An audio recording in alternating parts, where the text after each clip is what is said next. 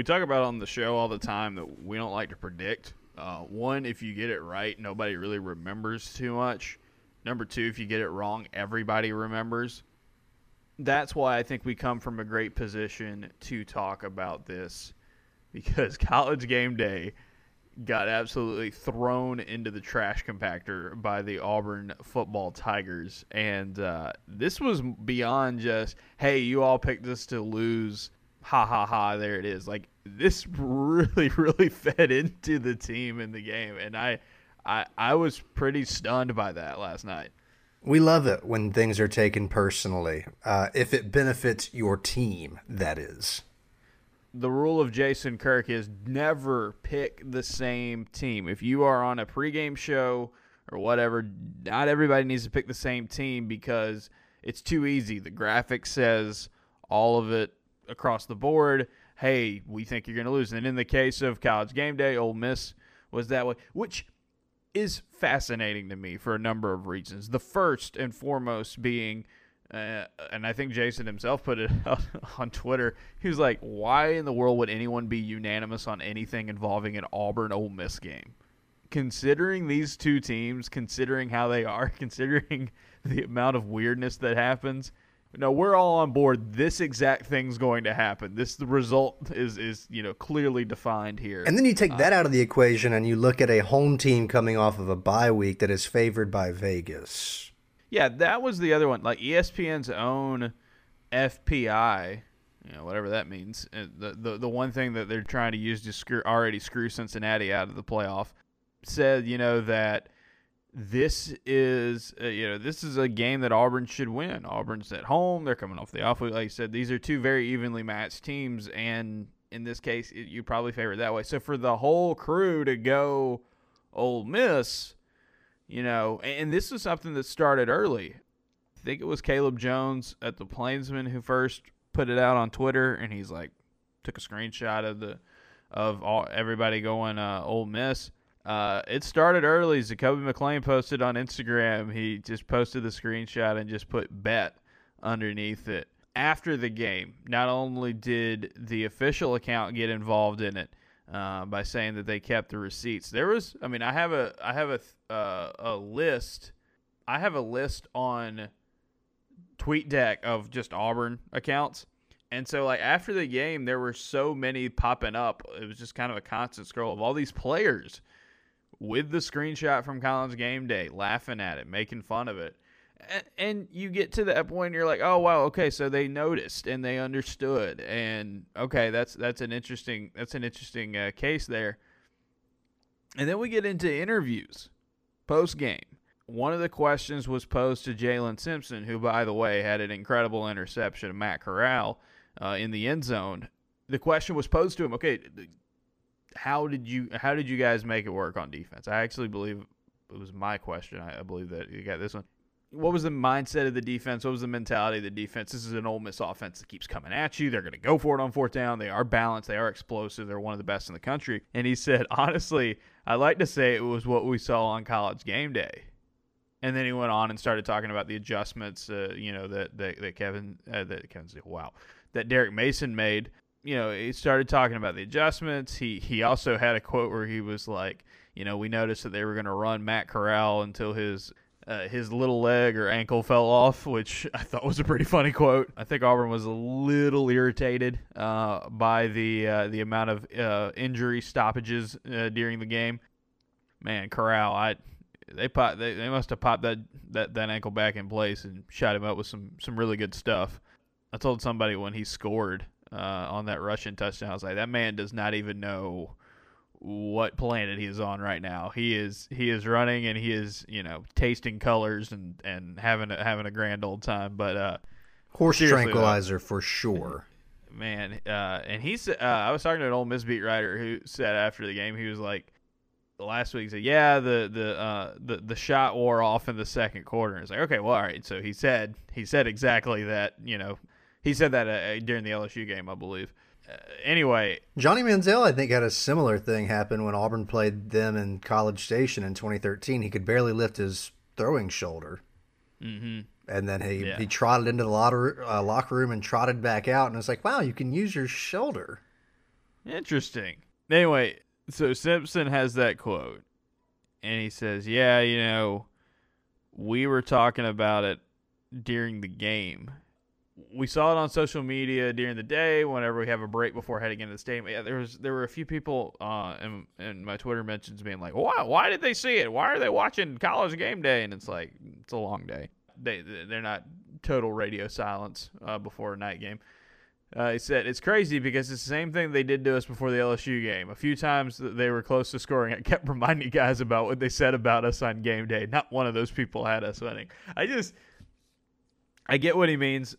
feeding off of disrespect, uh, you know, whatever it takes to be mo- to motivate you, go for it. But I, I do find it funny that Auburn, like in my head, Auburn's in the huddle down there, like between plays, or it's like, all right, guys, Lee Corso, uh, Kirk Herbstreit uh, uh, who else? Who else is Desmond all, Howard? Desmond Howard, and whoever the celebrity picker was, they didn't believe in us. They didn't believe in us. We got to prove them wrong right here. The guy and from The Hangover, which oh, is not yeah, very was, specific. The Asian guy from The Hangover, Ken Jeong. Ken Jeong, thank you.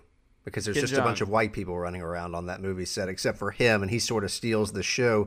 Uh, and he did have a Also- little. He had a little moment on game day that that got some laughs out of people.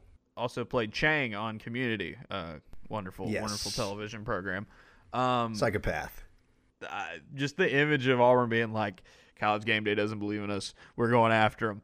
And it's like, it's just one show. Now, it is the premiere show. Uh, somebody pointed out last night on Twitter, it's like, you know, a good amount of predictions for this game had Auburn winning. But it was the fact that it was game day and it's the most notable one. Sorry to the Fox show. Uh, you guys will never get to that point. Sorry. Um, eh, Roger McCreary after the game says, I, I feel like everybody always looks down on us saying Auburn's not going to win. We're always the low guys, so I feel like it always hypes us up. Like, okay, it's nothing new to us. We just came out and play uh, and play and did what we do. That's what we did. We proved everybody wrong today. I bet they won't do that again, though. And it's like, whatever works, man. But whatever works, whatever it gets, it gets you that extra motivation. And obviously, it was something that uh, something that Auburn uh, Auburn's players uh, took to heart. And even though it wasn't, even though it wasn't a tweet in reference to College Game Day, Painter, I hope you saw the best player tweet after the game on Saturday night, which was from Marquise Burks, who quote tweeted Ole Miss's Twitter account, replied with "Shark bait ooh ah ah" from Finding Nemo.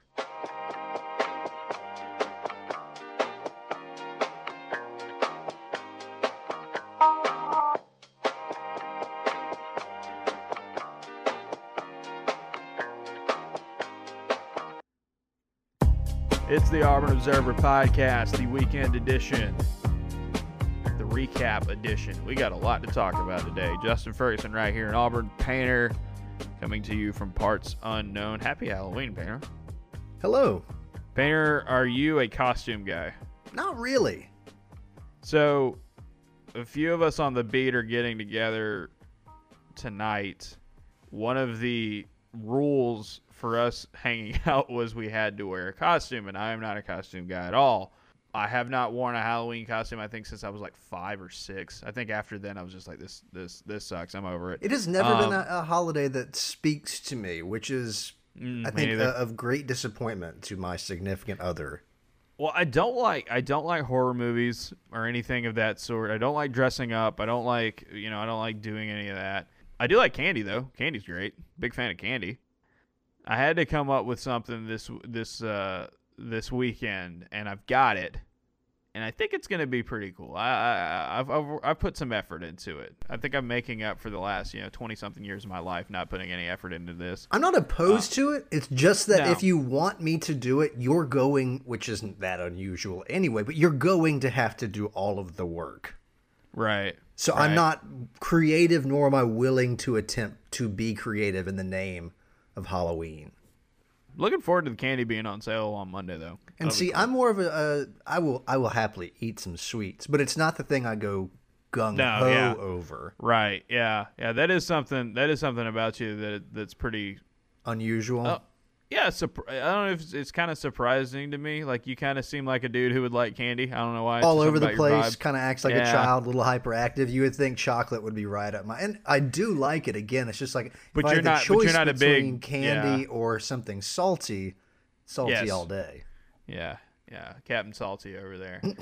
so happy Halloween out there for all of you who uh, partake in the holiday. If you don't partake in the holiday, happy October 31st. So was this game weird in any way? Because that was a big theme. Is that Auburn, Ole Miss, the games, the teams themselves, some of the coaches involved, like weird things happen. And when you think about the way this rivalry has generally shaped Yeah. up in favor of Auburn, especially at home, it wasn't that weird.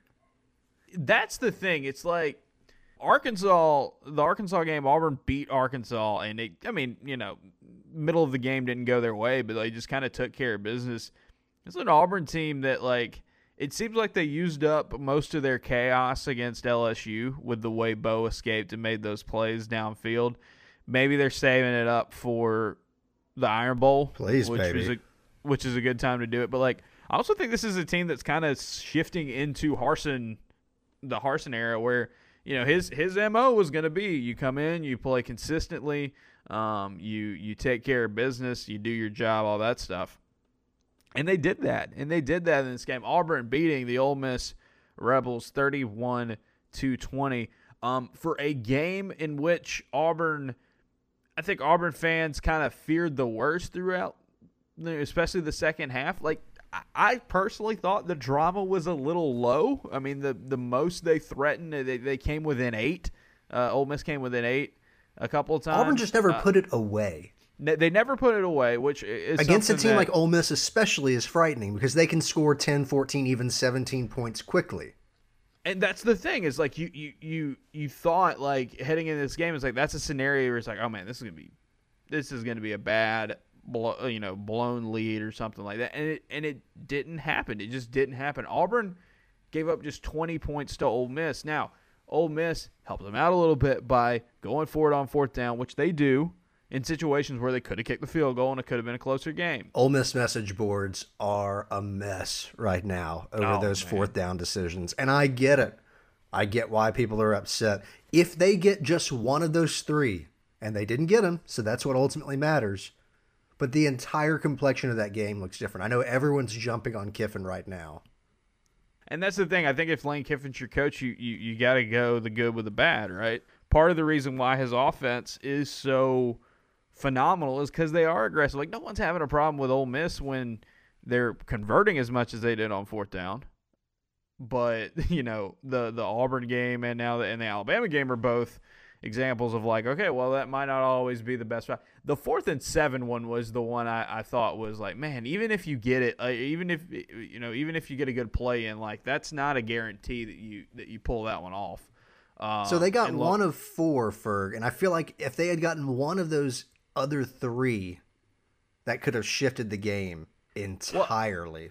we've been talking about EPA um, this year, you know, in the in the observations, and if you look at the EPA, four of the five biggest plays in the game in terms of raw EPA were, you know, plays from Matt Corral, the interception in the end zone, the three fourth down incompletions, you know, the turnovers on downs because EPA to get another summary out there is like, okay, in at this spot in the field, in this current situation, here's how an average offense would tend to do. And every play you do makes you more likely to score more points or less likely to score more points. Um, and that is weighted and, you know, is a formula and all that that comes out and it just spits out, okay, how well or how poorly did you do compared to the average expectations of what happened? Every play matters, every play builds up. When you turn the ball over on fourth down in the red zone or in scoring position, you are taking potentially three points off the board, right? And then getting nothing. So that the EPA, boom, goes down. Now, the risk is there because if you get it and then you end up scoring a touchdown on that drive, that's a plus four points in, in, in your favor. That's not how EPA works, but like that's kind of how it works um, overall uh, in the in the general sense of things. Auburn, to their credit, we talked about it this week. They knew that this team was going to come at them on fourth downs. Auburn two for two on on their own fourth downs in this game. Ole Miss, like you said, one for four. They got a turnover when they needed it, uh, the, the the most uh, when it looked like Ole Miss was in a real good spot to score a touchdown or at least score more points to get back, you know, to make it a one possession game again. I mean, it's bend don't break, right? And even then, I, like even then, calling it bend don't break is, you know, a little bit different because Ole Miss. This is this is one of the this is one of their worst offensive performances of the season, and like there are Auburn there were Auburn fans that were irritated. I get it watching them move the ball, but it's like they move the ball on everybody. The difference is is that Auburn did not let them score. 20 points, lowest all season, lowest they've had in the Kiffin era so far. All right. This is the first time Matt Corral has not had a passing touchdown in the game since he became Ole Miss's full time starter. This is one of their worst rushing performances of the season. This is one of his worst passing performances of the season. Like, you played as well as you, I think you could have reasonably expected against a, a team like Ole Miss because this Ole Miss offense outside of Alabama is just lighting everybody on fire this year some context that I think people outside of Auburn's program have left out, and something that I think even casual Auburn fans who never felt confident in this game, even while they were up double digits, and part of the reason why it is, I think, that Lane Kiffin kept going for it, Auburn has a better team. Yeah, Auburn was a better team in both phases of the game for most of the game, right?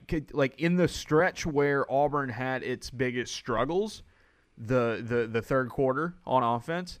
Ole Miss, Ole Miss was doing nothing. It's easy Auburn's to forget defense. about all that because Ole Miss has Lane Kiffin, because it has this great quarterback, because the offense is doing numbers.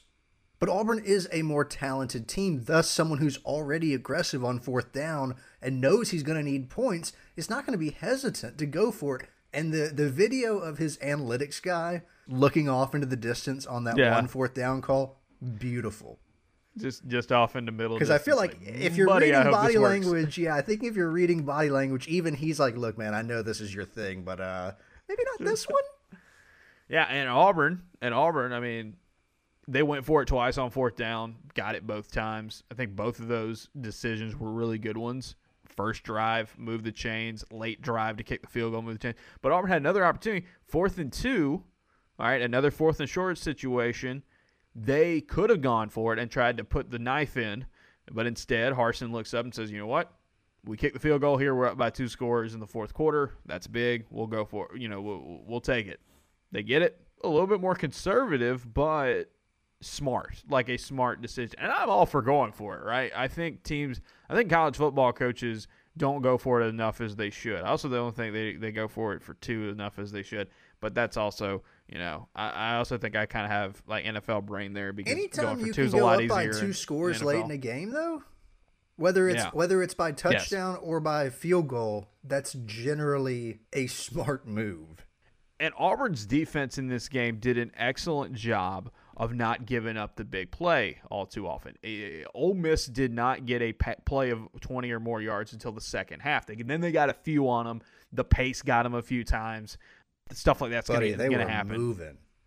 Oh man, Zakoby McClain sat down like for his interview, and like it, it was before the interview started, and the other guys were in there kind of waiting on their turn for the the Zoom, and he looked over to somebody just in there. He's like, "Man, they were moving, like they were going." And it was, it was, but it's that insight. And, and like, look, Zakoby McClain had an incredible game. Uh, probably, I would say one of his best games of his Auburn career. Listen, 14 tackles, 10 of them were solo. 10 solo tackles. Against a team like this who wants to make plays in space, that is huge. He had two sacks in the game as well.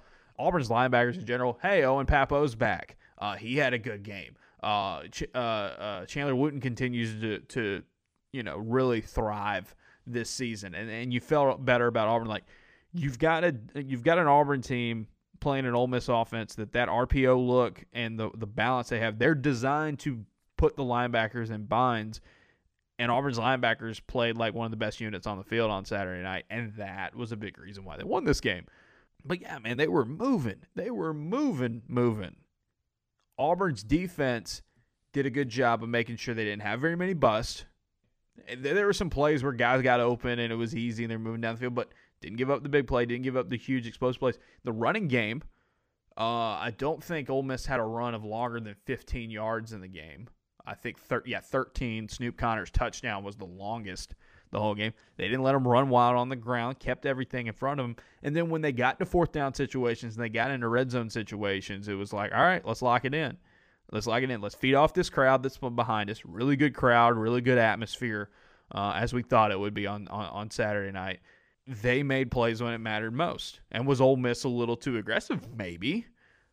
But there's something to be said of the Auburn defense because they have been really good at stopping teams on fourth down this season. They've been they've been doing a much better job of keeping out t- uh, touchdowns when teams get into scoring position. And listen to this. This is a stat from uh, from friend of the program Nathan King. In the three SEC wins this season, their defense has allowed 1.25 points per drive. Only four scoring drives on 20 of them. Seven punts, six turnovers on downs, and three takeaways. The adjustments, Painter. This was your bit of analysis during halftime on on on Saturday the Derek Mason defense adjusts and they and they do it once more and they do a really good job of uh, of making it happen.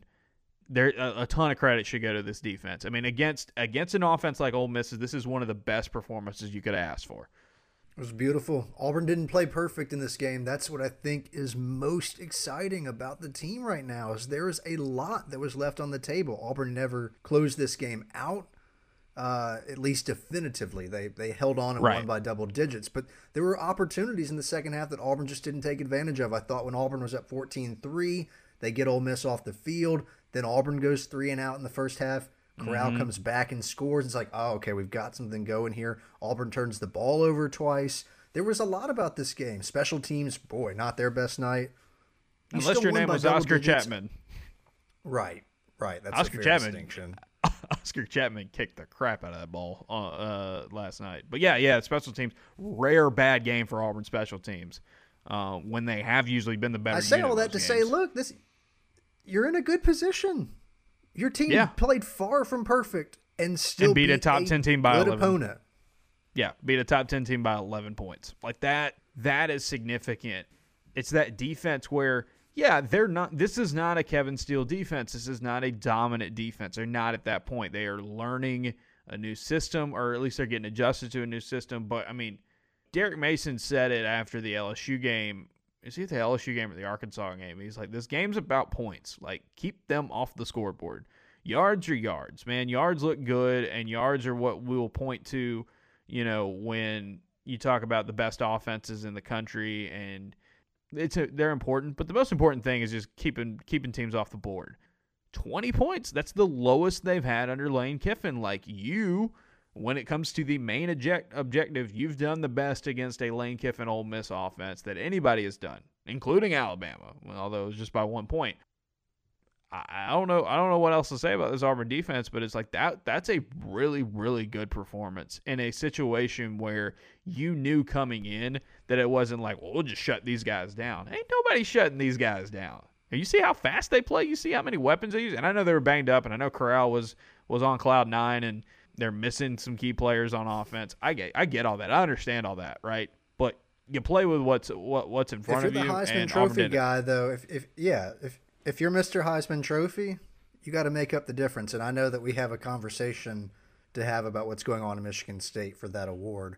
But yeah, if, if you're going to be talked up as one of the best players in the country, then you can help make up for some of those losses. And it's not fair of me to describe Auburn winning that game as holding on because even though they didn't play it perfectly, I don't know what I thought, else you I thought the drama. I thought the drama the was minimal. And they got the win. Right. I thought the drama was minimal in this game. Right if you're a little bit more of the you know sky's always falling or you know something bad's about to happen at any around any corner type of fan, like you probably thought Ole Miss was going to come back and win this game at, at, different points, but like it never really felt that way. It, it just is like, well, Auburn's defense is playing at that level. Like keep in mind this this game was three to three in the second half.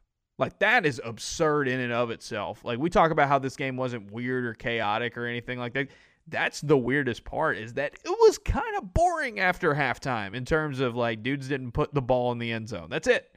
Um, the second half was the only, or the second quarter was the only quarter where Ole Miss scored touchdowns, and Auburn was able to match them and stay out in front in that game um, by by by double digits. Like that, that is something that you have to take uh, take into account and say that is the type of game that you want to see from Auburn's defense. They are not a dominant, shut you down type of defense. At this point, maybe they get to that point.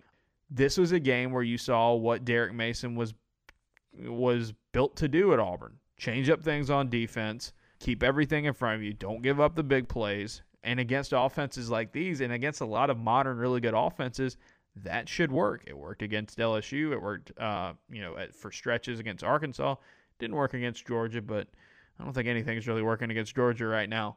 Uh, and it worked against, uh, and it worked against uh, this Ole Miss team. So, Painter, you were talking about how Matt Corral, Mr. Heisman Trophy, you know, can and like, look, Corral's a great player. Don't I mean the fact that Auburn you know, the fact that Auburn played played well against him doesn't take that away.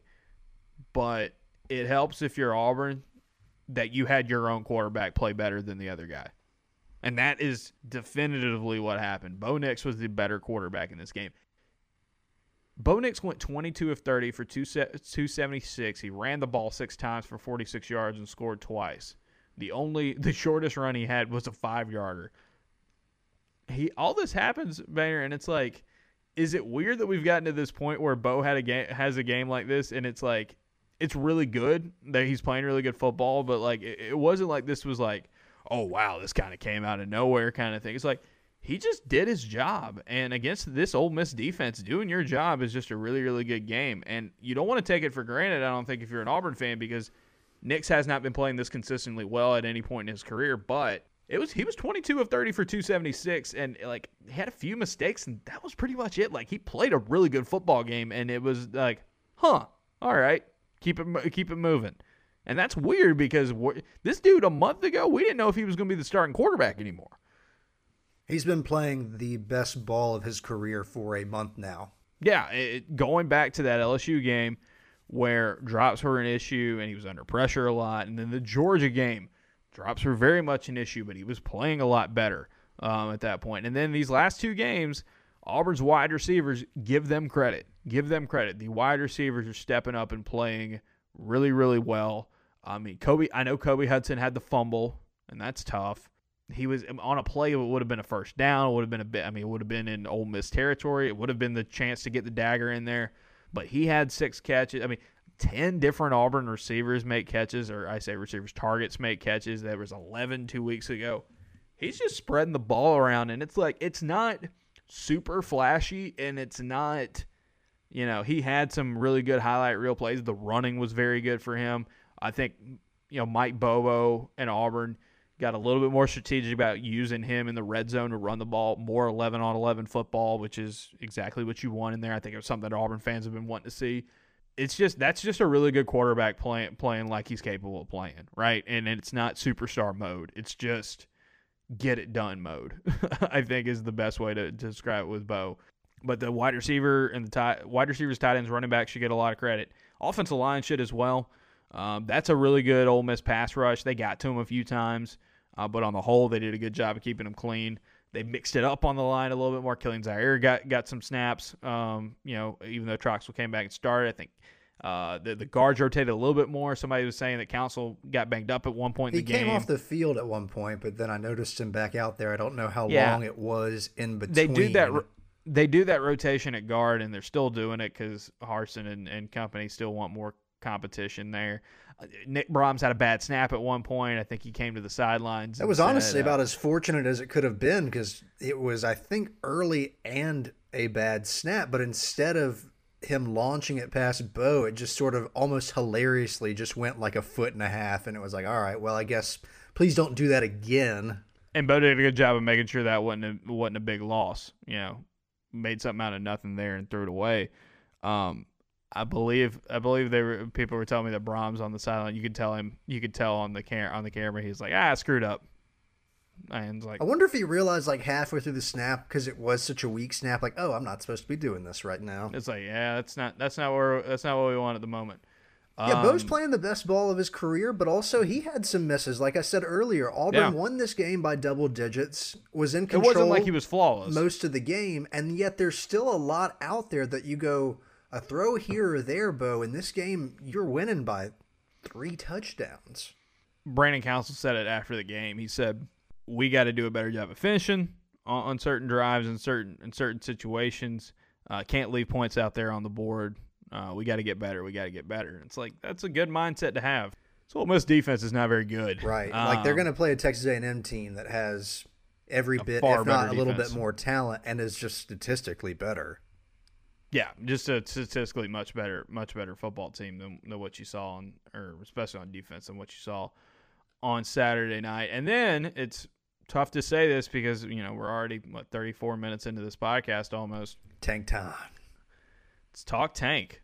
Tank Bigsby looked back. This was the game. It kind of felt like you know, kind of the the the the ultimatum from Auburn's run defense. Okay, well, if you can't run against these guys, you've got some issues. Uh, Ole Miss is not a good run stopping team, and they play you know three man fronts a lot. They're a little bit lighter in the box most of the time.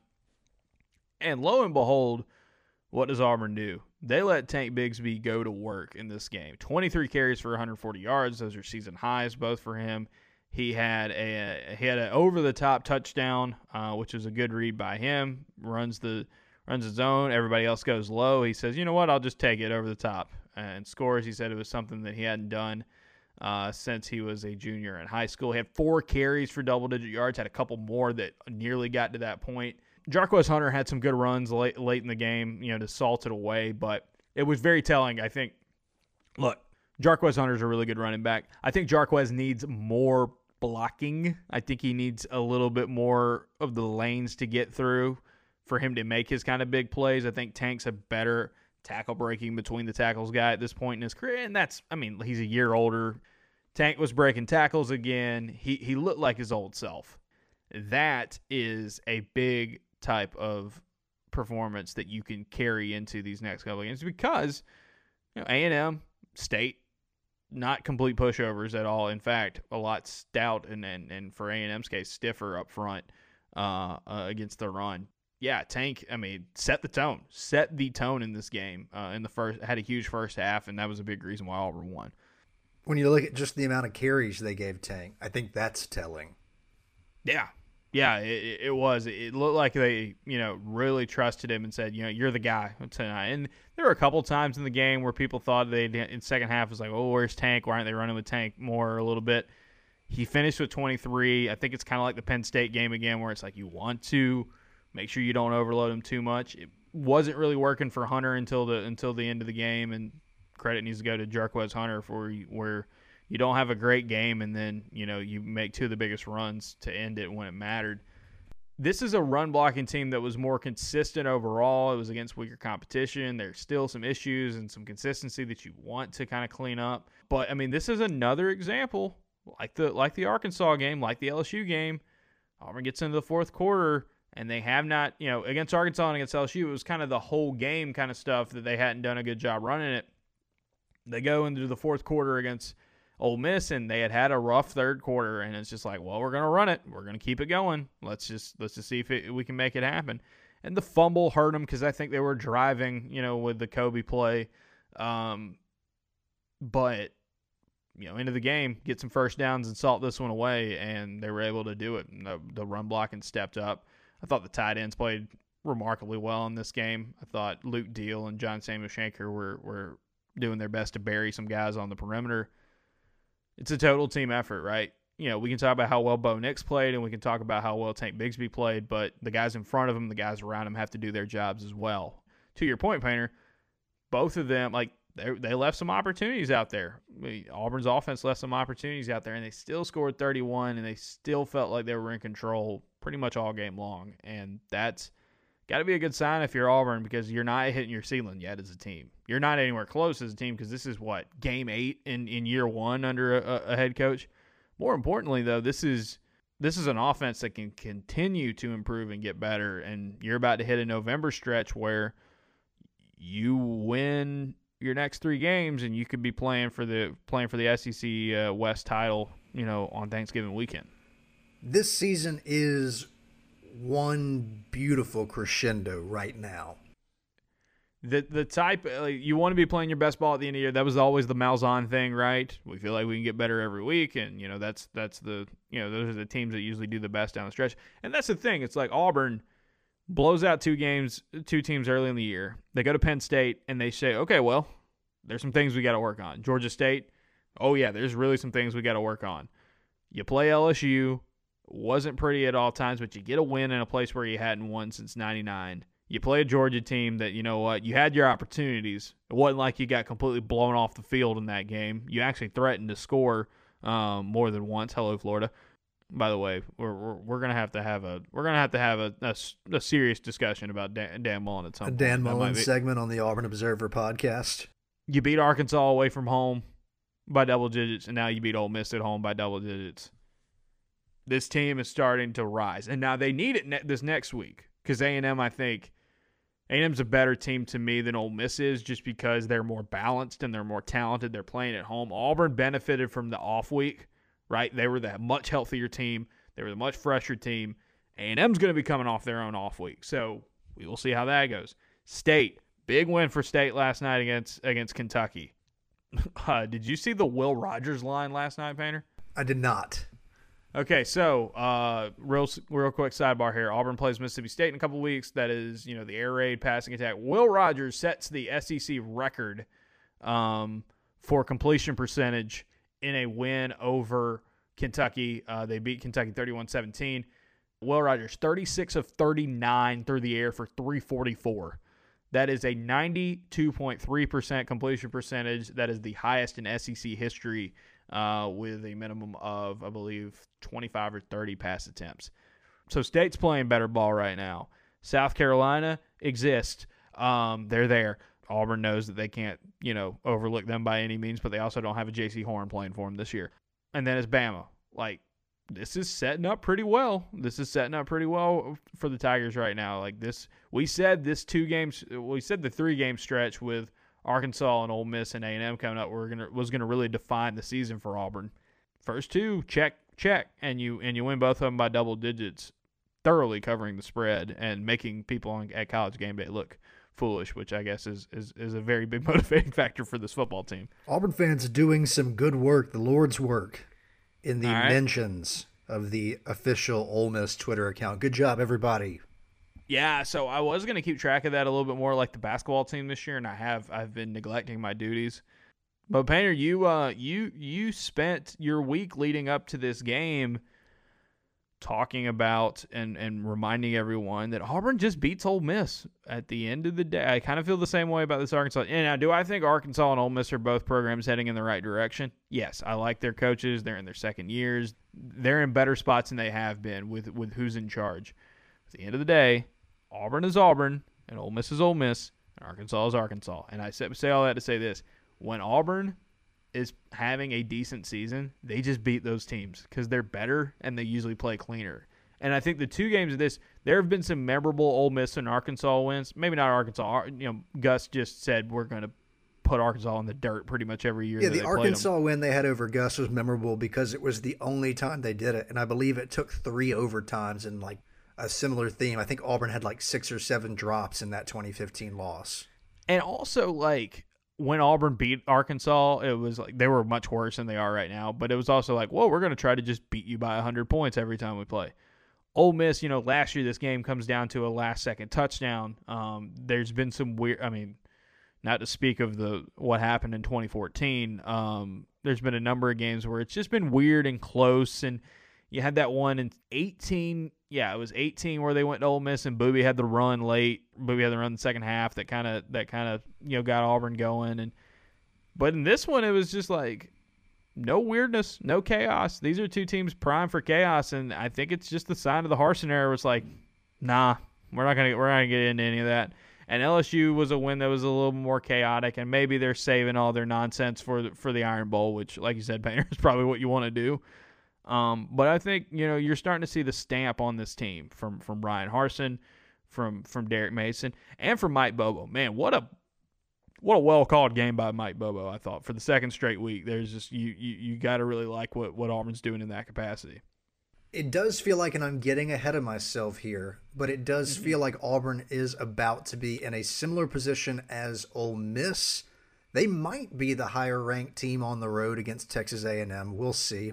But Texas A&M does have a bye week. They're off, and so Auburn has a test in front of it. And if you're looking at the Bryan Harsin era, as I talked about with this nice crescendo the season is having, the, the trajectory that we're on, this is a big one. Can you beat a team that's probably a little more talented than you on the road and then be consistent against two teams that you're definitely better than, which would set you up for a winner take all in the Iron Bowl?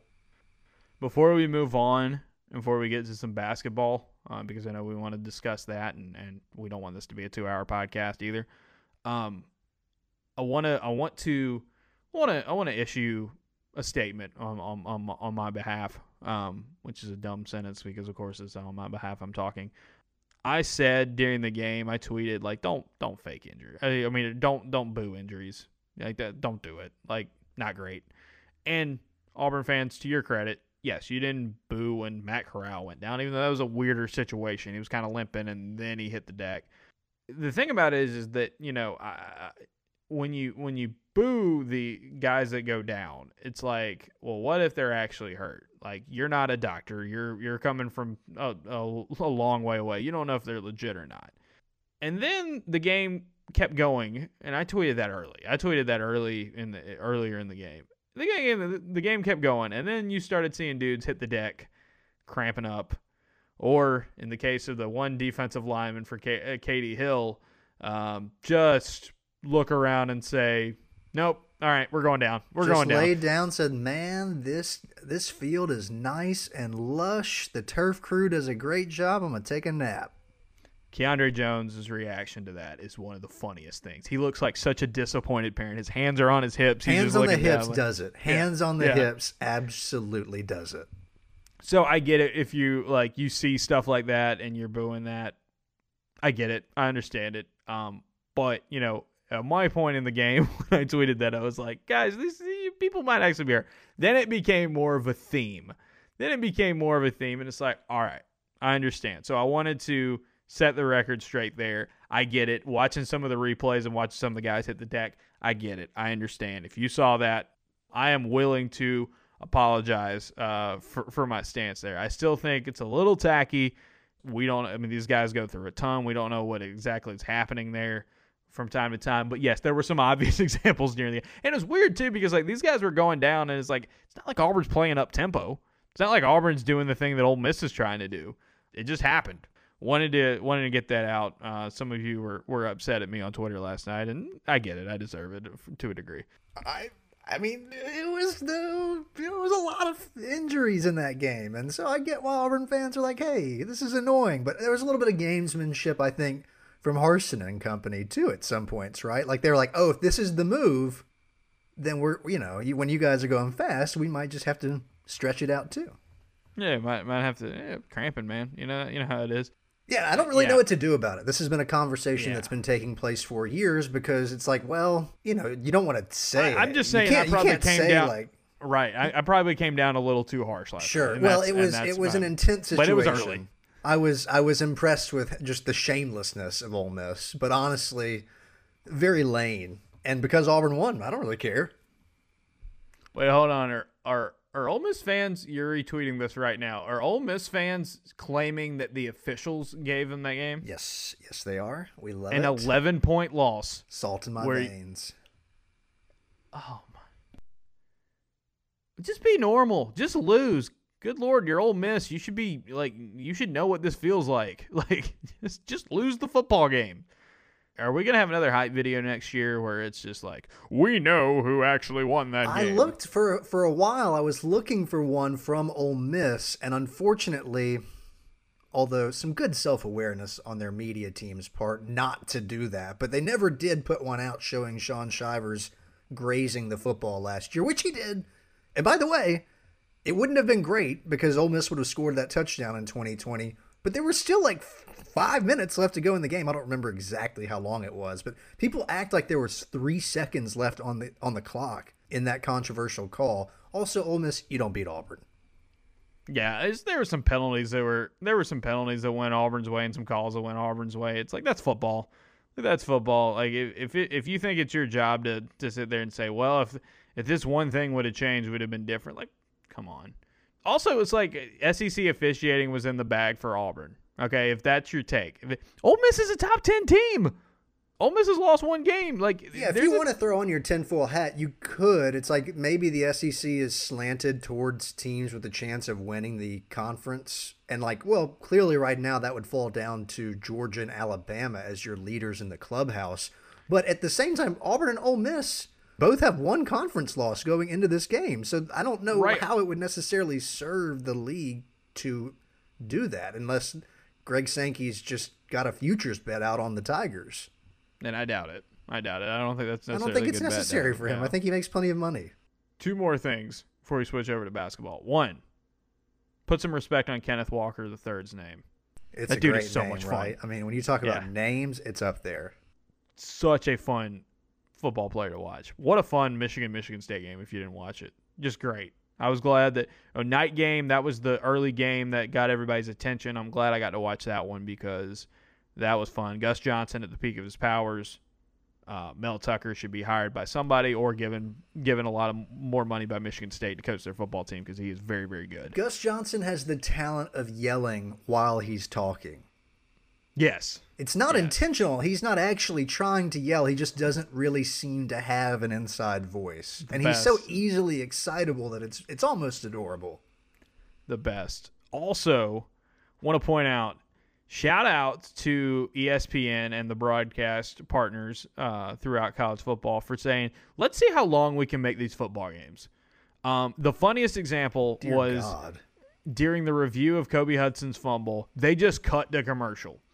Three minutes on the clock. Let's let's get let's get it rolling. Yeah, I saw y'all's tweets. Y'all were like, "Call is confirmed." I'm like, why are we still in the middle of this insurance commercial? Yeah, it's so stupid. Like you're squeezing in all these commercials. Like, remember, let's get let's get back to what college football is. Yes, guys can make money off of NIL now, but it's not like NIL. It's not like you're seeing NIL commercials during the games, right? These are local and like more kind of low key kind of stuff like that. You're watching a ton of commercials for stuff you already know about and like you know products you already are aware of, and you see it over and over and over again throughout the game, and it's like just you know, this is a game of unpaid football players. This is a game of amateurs playing right now, and and we're like Nissan. Um, you know, we, we have to make it. Have you have you tried the new brisket at Chipotle? Which does not sound like a great idea. I love Chipotle, but like, you know, brisket takes time, and I don't know if you necessarily want to put that. I've got my go-to for you at Chipotle. I'm not gonna I'm not gonna get crazy here. Yeah, yeah, you're you got the quadruple meat bowl ready ready to rock whenever whenever it's, it's just it's silly and it's dumb. Shorten the games as much as you can. Like no one wants to sit there and watch, uh, you know, stare at it. Like I, I just, I don't know. Doing it during an important replay review is just like we do not care about your experience. We have to, we have to sell this, sell this ad time. Sorry. Here's a commercial uh, for State Farm that is painfully unfunny, and the creators of it including the actors, should probably be thrown in prison. Like, let's just yeah, Jake from State Farm, throw him in prison. I am, I am, I am all for it. He needs to be tried for his crimes. That's right. That's right, Ferg. I like the direction you're headed in. You've got blood. You want it. Blood on your hands. I bet after the game with Dan Peck was phenomenal. Live from live from Skybar Cafe. Yes. Have, have, have, have, I have I ever told? Uh, this is a conversation I had with Dan this week. I always find it funny that it's called Skybar Cafe. Oh, like, it's beautiful. The, ca- the, cafe part of the name just cracks me up. It just it's it's hilarious. It is a it, little it, it is a little touch that I think they got right. Yes, absolutely, absolutely. All right, well, we're almost at an hour. We still need to talk Auburn basketball, so let us move on. But before we move on to Auburn basketball, we have to talk about our good friends at HomefieldApparel.com. Homefield Apparel your number one source for premium collegiate apparel. Ladies and gentlemen, you know about the good brand. You love the good brand. Uh, we love the good brand. We appreciate them supporting us. Um, friends of ours for quite some time, and uh, looking forward to that continuing it well into the future. The softest, most comfortable apparel you can find anywhere. Look, it's finally gotten cold. Uh, Auburn Ole Miss was a was a cold game last night, first one of the season. People wearing their jackets. I saw some home field hoodies out and about. I saw the Sailor Aubie. I saw uh, some of the some of the crew necks out there. You got to layer up. You got to bundle up, and you can do it with home field apparel. They've got 1957 national championship shirts. They've got a, a number of really good Auburn basketball shirts. Uh, some really cool retro designs. These are designs you really aren't going to find on most any other, uh, you know, apparel for Auburn football, Auburn basketball. It's the best way uh, to look good and support your team. Homefieldapparel.com. And not only do they have Auburn stuff, but they have plenty of teams. I mean, they're the good brands on a run right now. I mean, at this rate, they're going to end up covering everybody. And so, any team, any college that you support, there's a good chance they have it on there. The big one for me, as we talked about last week, last Tuesday, the Troy Trojans getting on the board for home field. Some great stuff. There's a white Troy State TSU logo with the silver helmet. That is what I remember Troy State being uh, when I first started watching when I was a kid. That run that they had with with Larry Blakeney. A lot of other teams. I think they dropped Cal yesterday. They're going to drop more throughout the year. They're going to drop more teams. Basketball season, football season. I mean, you, you know, they're they're constantly coming out with new stuff, and you're going to want to support uh, your team and whatever schools that are close to your heart by going to homefieldapparel.com. The promo code is Observer, 15% off your first order at Homefield Apparel. Want to go ahead and get those orders in? It's our it's going to be November uh, tomorrow uh, on, on Monday. Free shipping for any orders above $100. And if you're doing it for the holidays, go ahead, get it out there early. Supply chains, all that good stuff. You got to be able to be prepared for it. So that is homefieldapparel.com. Promo code is Observer for 15% off your first order with the good brand, homefieldapparel.com.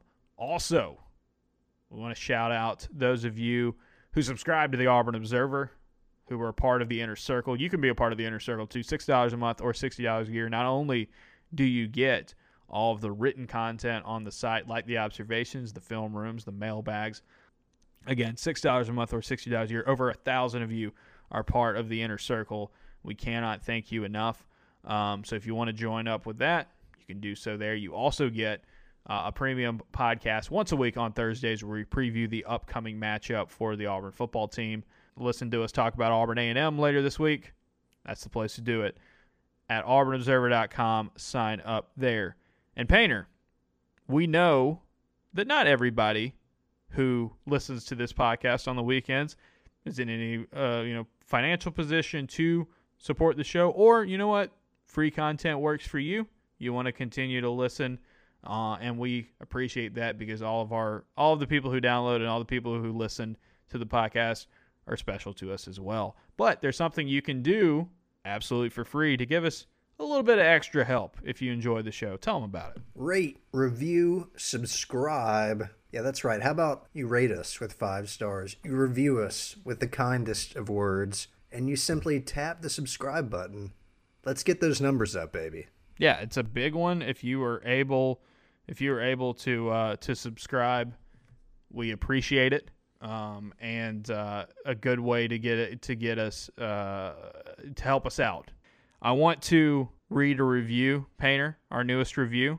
This comes to us from also 9876, five star review. Also says, number one, I do not plan on speaking to a non subscriber ever again. That's the energy we want. Thank you for supporting us. Uh, we, we really enjoy it. It's been a lot of fun. Uh, pretty good year one for Bryan Harsin. It's been a fun one to cover the new, start of the new era. Just around the corner, Painter, we've got Auburn basketball. Auburn basketball, the blue, the orange and blue scrimmage on Friday night. They have three games in the span of seven days coming up. They got an exhibition against Southern Indiana. Then they have their opener against Morehead State. And then they have a home game against Louisiana Monroe. We got our first look a little up close and personal in a uh, in a scrimmage environment. Uh, a, a, more of a simulating what's gonna what it's gonna look like in games environment for the Auburn basketball team on Friday night. Did it and feel like you were in the presence of the best team on the planet? No, but I'll tell you why. I'll tell you why. This team is not at full strength, obviously. Allen Flanigan, good update on Allen Flanigan. He wasn't in a walking boot, and he was getting some shots up in warm in warm ups. That's always a good sign. If he can be back in about a month, month and a half, would be huge for the Tigers of Auburn on the basketball floor. Um, and, and, this team's still learning. This team's still learning. Bruce Pearl after the game, after the scrimmage, was not happy. Uh, uh, this might be the time of the year to not be happy. Um, it's better to I not be happy. He sort of goes right from being the mic man for this scrimmage to basically being like Nick Saban and just like we're no good at anything. And by the way, I hate these guys right now, but we will get better because I love them. Yeah, it's it's it's you know Bruce does a good job of going back and forth between that. I want to point to a moment in the scrimmage where Auburn's at the under under 16 timeout. Um, the scout team is up like 10 to 1 or something on them. By the way, scout team really really good for a scout team. Uh, they got a Dylan Cardwell and a Stretch Akingbola because they don't have any size compared to, you know, it is hilarious that there are talented players who are walk-ons, and that is not unimportant, by the way. No, not at all. It was like I don't good... mean to make light of it, but it is funny that Auburn basketball went from being so bad for so long to having good guys who are walk-ons. Preston Cook, who is now a scholarship player, was on the scout team. By the way, dear old Auburn High, taking it to IMG Academy up until you know midway through the fourth quarter. Game kind of turned on him, but was was leading uh, the With number less than number ten minutes to go in the country. Yeah, dear old dear old Auburn High. Shout mm. out to the shout out to the baby Tigers. Michael Whitmore, uh, painter, I feel like could be one of your favorite players. He is listed at 5'10. Pearl said he is 5'10 in stilettos. I play this. Stiletto pumps in the club. Yeah. Was four of five from deep. Four of five from deep. Hit a buzzer beater. Um, was making some good shots. Some other guys uh, the, on the scout team were, were making some plays. And Pearl, during the under 16 timeout, he looks at everybody in the huddle and he says, We play in a week. Like that kind of like, I love All right, energy. dude. I love Are you going to get it? Are you going to get it? I mean, it was 355. It was like, or like not a little bit more than that. It was like 405 into the scrimmage. he was just like letting them have it. Like, but that's Bruce, right? And Bruce, after the scrimmage, said, "You know what? I felt like defensively we were not where we needed to be. The effort level wasn't there. I think my guys are just tired of playing each other. I think they were wanting to play somebody different. He said when they played against UAB um, in that closed door scrimmage a week earlier, uh, the effort was really good. The energy was good. He was pleased with what they did uh, against the Blazers. This, not so much. Not so much. He said uh, the backcourt, the guards did not do a good job defending unless your name was Zep Jasper. Uh, which is seems to be a common theme every time someone's talking about this Auburn basketball team.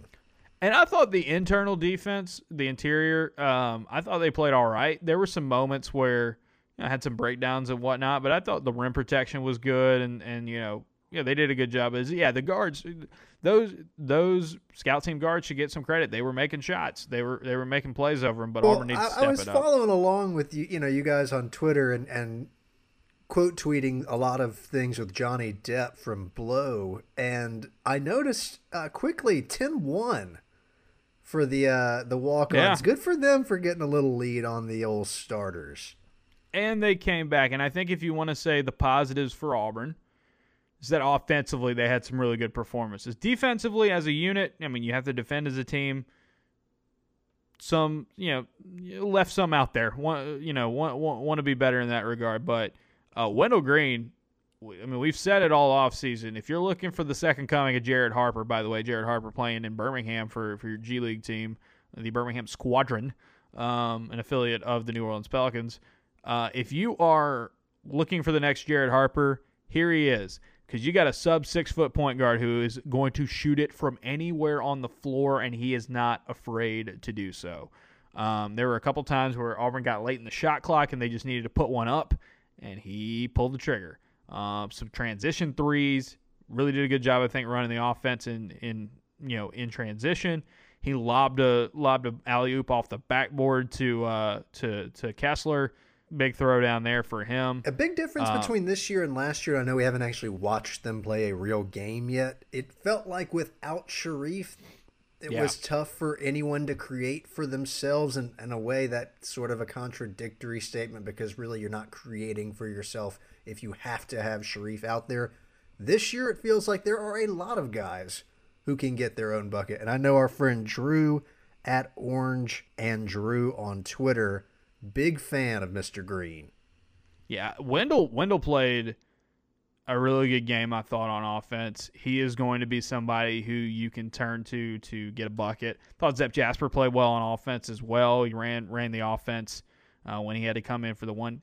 Quiet night for KD Johnson, but you know, coming off the bench, Auburn starting lineup, by the way, in that that orange team that, that was uh, Wendell Green Jr., Zep Jasper, uh, Devin Cambridge, Jabari Smith, and Walker Kessler, which means that KD Johnson and Jaylin Williams and uh, and Chris Moore also were coming off the bench. That is when we talk about the depth of this basketball team. This is what we are discussing. Um, the I, I would I would also say you talk about get your own shot. Look, we've talked about him. We've talked about him so much this the this off season. Jabari Smith is just he's enjoy him, enjoy him. He's only going to be doing this for a few months in the orange and blue Auburn fans. Like it's just it's just obvious he's at a different level than anybody else on the floor. And Auburn's got a really talented team. And I think he's going to do that to a lot of teams this season. I mean, it's one thing to do against the scout team, but it was the way he was doing. And then when they got into good on good situations, they played a 20 minute half of, you know, first guys versus scout team guys. And they did mixed up the teams a little bit more, ran up four minutes where one team led by six, and then another four minutes where the other team led by six, and just, hey, play it out um, you know, play play out the final stretch of a game. He was just getting a shot. He had a face up, caught the ball at the post, and then turned around, faced up, and hit a jumper where it's just like, all right, good luck. He's six ten. I don't know what you're supposed to do with that. He's smooth uh, and efficient. I think that was one of the things so that you pointed out was that it's not just that he can score; it's that he's smart, or at least appears to be smart about the shot selection and how he approaches his game offensively it's gonna be a blast to watch I think him he only and Kessler missed, work together. I think he only missed one shot, and it was a three pointer. Um, he gets his shot. He passed well. He had a couple of really good assists. Uh, just a smart. Could be one of those dudes where kind of like Jaylin Williams, where you if you give the ball to him out as that that fourth guard, he can go to work and, and make something happen uh, for your team. Um, it's just a it's just a smooth game, like you said, and and he has a jumper that might be the best on the team, might be one of the best three point shooters on the team already, and he's six ten. He has some post moves that he can go to, um, but I think he is going to get some guys who aren't used to guarding dudes out that far or might not be used to guarding guys that quick off the dribble, and he is going to make them look bad. He is going to make them look bad.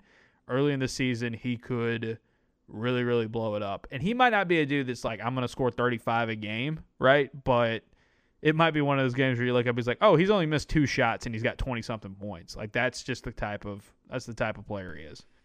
And even if he's having an off night, which is inevitable, teams are still going to have to hone in on him, which means life for everyone else is so much easier. As you already mentioned, or at least I know you did online, was it a, a pick and roll, a pick and pop? What what sort of motion did we have between Kessler and Jabari that you labeled essentially? I don't think you used these words, but unstoppable. Yeah, I just I, I don't know what you're supposed to do in a situation like that. So Auburn kind of ran a, I believe it was they kind of ran a top ball screen, got Kessler up there, and Jabari caught it coming up with the, with the screen. Jabari caught it on the opposite high post, and then when Kessler rolls, it was just like you know Kessler gets it, throws it to Jabari. Jabari gets it right back to him, you know, coming back, where it's like the defense, um, the inside of a defense has to be like, oh no, it's the big guy who can score, and then it's like, oh wait, there's another big guy who can score, and it's like, or you kick it out to Wendell, rare. you kick it out to Wendell or KD. I mean, like it seems like this team, Devan Cambridge when they Devan Cambridge wide open in the oh, Devan Cambridge and, and Allen Flanigan are going to be so open on kickouts this hilarious. year. Yeah. I uh, don't know how long it's going to take for this team to start playing its best basketball and figuring one another out, so that all those tiny little I, things. It won't be until together. after Allen comes back, right? And even then, like it's just going yeah. to. T- I mean, you know, we might be looking at a team that at some point in the year, it's like, how is a team this talented got X amount of losses. Right. But I think it's also in the context of how deep the league is. And some of those teams not only have talent comparable to Auburn's, but they played together last year. And again, like uh, you know, Pearl being so down on the team's effort level and defense after the game was telling because I think everybody who watched it in the game was like, "Yeah, the scout team got off to a good start," but it's like it's a pretty good show for a lot of these guys. I thought, you know, the the newcomers. Kessler, Kessler hit a three. Kessler looked really good on both ends of the floor. Rebounded well, played good defense. By the way, Dylan Cardwell, who had another masterful performance Saturday night uh, in the student section. Uh, to one point, there was a part in the game where they showed a kid on the scoreboard, and they showed Dylan, and the kid like ripped his shirt off to like challenge Dylan, and Dylan. I mean, and I'm like, I don't want to, I don't want to call this kid out too much, but the kid looked like he was like, you know, maybe nine or ten years old, little like looked like he weighed about like 45 pounds, and Dylan rips his shirt off and then begins to count out his six pack like he's flexing and does it on the, like like he's challenging the other kid. If Dylan does not leave Auburn either a national champion, headed for a professional wrestling career, or an influencer in some capacity, I will be very surprised. The, The man American is dream. creating an audience for himself. He appears to be well on his way to becoming a very good college basketball player. And as you have already pointed out, fantastic opportunity for him to jump into the wrestling game. I think you've already given him a pretty good name. Yeah, he's the American dream. He is he is he is Dusty Rhodes. He might be a little too animated, but Cardwell ton of rebounds. Jabari had a ton of rebounds too, uh, because he also can do some of the six foot ten guy stuff in addition to doing the stuff that most six ten guys can't do. But yeah, it was telling that Bruce was just like, yeah, I didn't think we played well, and it's like everybody in that room was like, yeah, it's a scrimmage. You got to see that, you know, it, it was for the fans. It was an event for the fans. You know, Auburn volleyball got a got a bigger crowd. By the way, they got swept by LSU. LSU's usually a really good team, but that Auburn volleyball team's starting to turn around. I, I've noticed this year they've had a few like uh, SEC Player of the Week winners. Uh, but shout out to Tatum Shipes, uh, who set the single season blocking record for Auburn on Friday night. So that was a cool moment to see. You know, take advantage of the fact it's a home football weekend, get the crowd in there. You know, some people are going to be going to the A&M game next week, so you know, good opportunity for them to to see the team. It was free. And yet Pearl came out and he's like, "Man, we play. We, we're capable so much better." And that's what he said after the after the scrimmage too. He's like, "I wanted to show the guys. I was like, okay, this is what we look like if we play like this. We're just okay. Like, yeah, we're talented. Of course, we're talented. You know, we've got two gigantic dudes who can who can score. Uh, you know, this is rare for us. We've got really good backcourt play as well. Like, we're naturally going to be fine a lot of times, but it's like you can be so much better. You can be so much better. And this is the time of year to do that. You're in that last little stretch.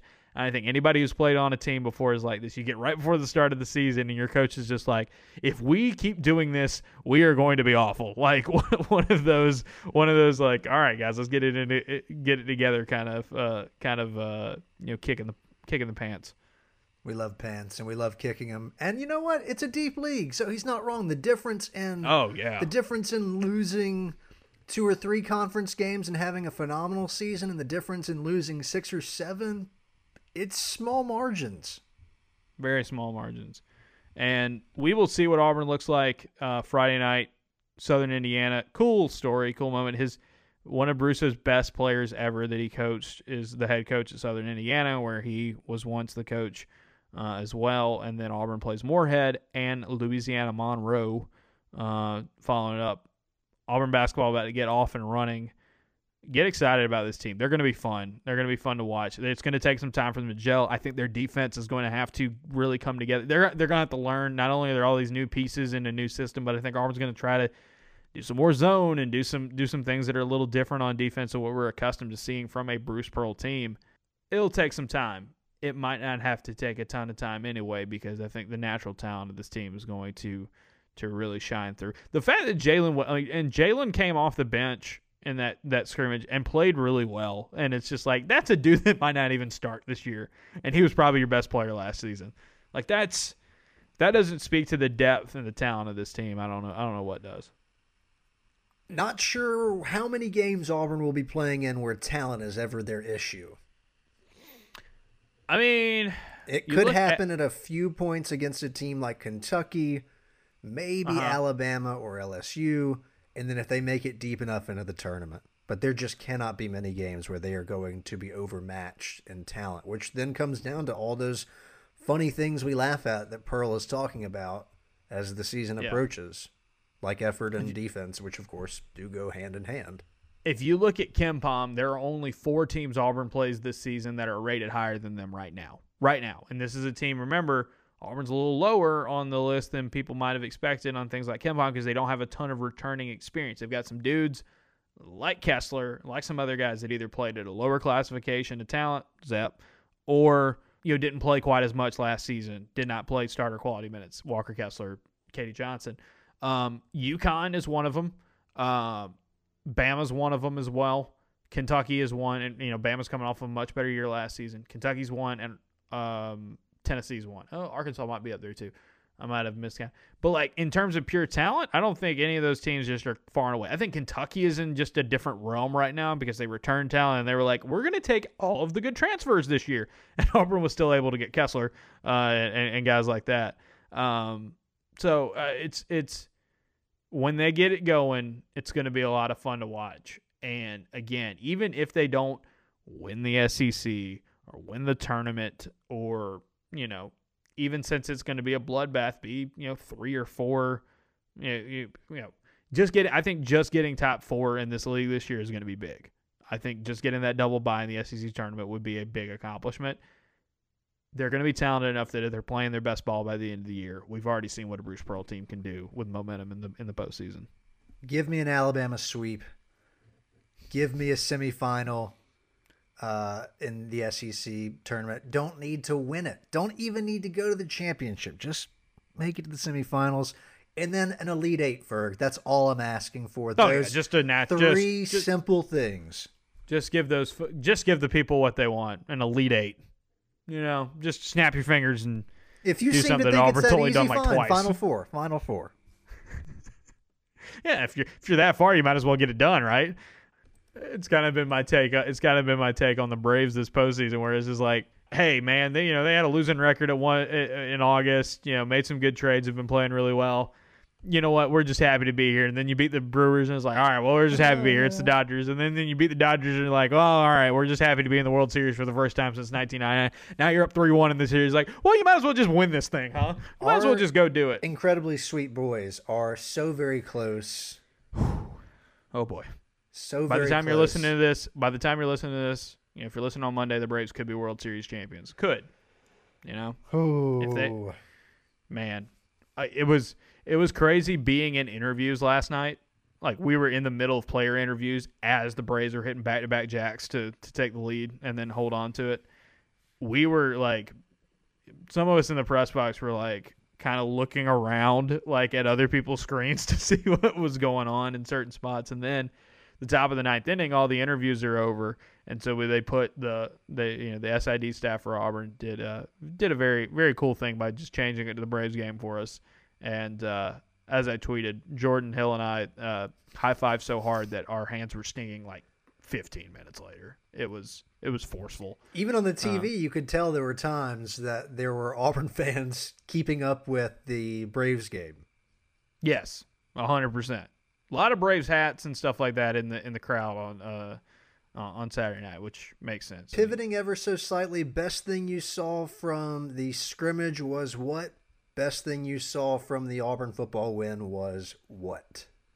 Best thing I saw from the Auburn basketball scrimmage was if it's not Jabari Smith playing basketball, just period, just watching him play basketball, it was Devan Cambridge trying to bring Auburn arena to its knees by trying to jump over Bruce Wendell and uh, Allen Flanigan on a, in a dunk. By the way, Chandler Leopard in the dunk contest, uh, it was just a head to head, and he won. You know, had a lot to do with the fact that Devan went for the throat on two on two of his dunks and missed them. But uh, Leopard had some really cool dunks. Um, you know, shout out to him. That guy can fly, um, which is not what you would expect for for a walk on like him. But I would say that is the that is the big that is the big thing for me. Uh, from the Auburn football game, best thing I saw. Um, serious answer. Serious answer. Auburn's fourth down defense. I mean, that's a that's whew, that is a that is a defense that um, bends and doesn't break more often than not, and that you know if all else fail, like if you had, if you could do whatever you want, just be dominant like Georgia's defense, right? Well, you know, Georgia's been Georgia's built up to this. Uh, it's been uh, you know they've been what building are we in year to this six point. of Kirby Smart with his elite Yeah. recruiting. It's not like this just happened overnight. But I think if you can be a good bend don't break defense in modern college football against offenses like Ole Miss, you can you can put yourself Twenty in a points against one of the best offenses in the country. You've got to ch- at that point. It's just like offense. You just got to be competent. Uh, best thing I saw from the Auburn football game, they had the Welch's fruit snacks in the in the in the press box. Those things are good, man. Those things are good. We had a when I was at Sporting News interning uh, my last year of college. Uh, the vending machine at the office in Charlotte had like the giant bags of those, and I when I worked night shift, I would like need a little need a little boost, you know, at 1.30 in the morning. Um, that uh, you know, that that- that pulled me through. So that was that was that was good to see. I think I fall on Jake Weiss's side here. Yeah, so Jake Weiss was trying to start a fight with me in the press box. If you saw any tweets about fights in the press box, it was me and Jake. It was real. was- Don't let Ferg downplay it. He was he was uh, making fun of me for my stance on on Welch's fruit snacks. They're perfectly And, fine. Very fine snack, Ferg.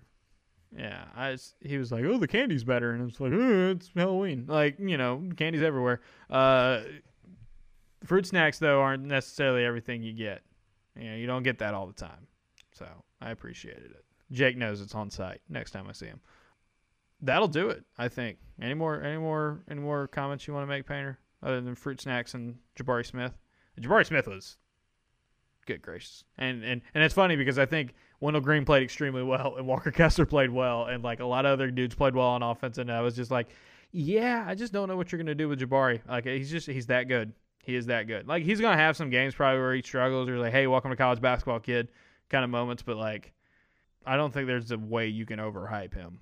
Other than if you say he's definitely going to be the best player in America and the number one overall draft pick, then it's like, well, that one might be a stretch. But if you want to have somewhat realistic expectations, I don't, I don't know, I don't know where you go. Well, that's with no that. fun. I mean, goodness, we already know this is No. the best team in the world. They might as Right, well have as the you- best as- player in the country. Yeah, as you as you've as you've clearly defined. All right, appreciate you guys listening. As you said, AuburnObserver.com, six dollars a month, sixty dollars a year. Join the inner circle. It's a lot of fun. We have fun there. Uh, you can get the film room uh, tomorrow on Monday uh, from the Auburn Ole Miss game.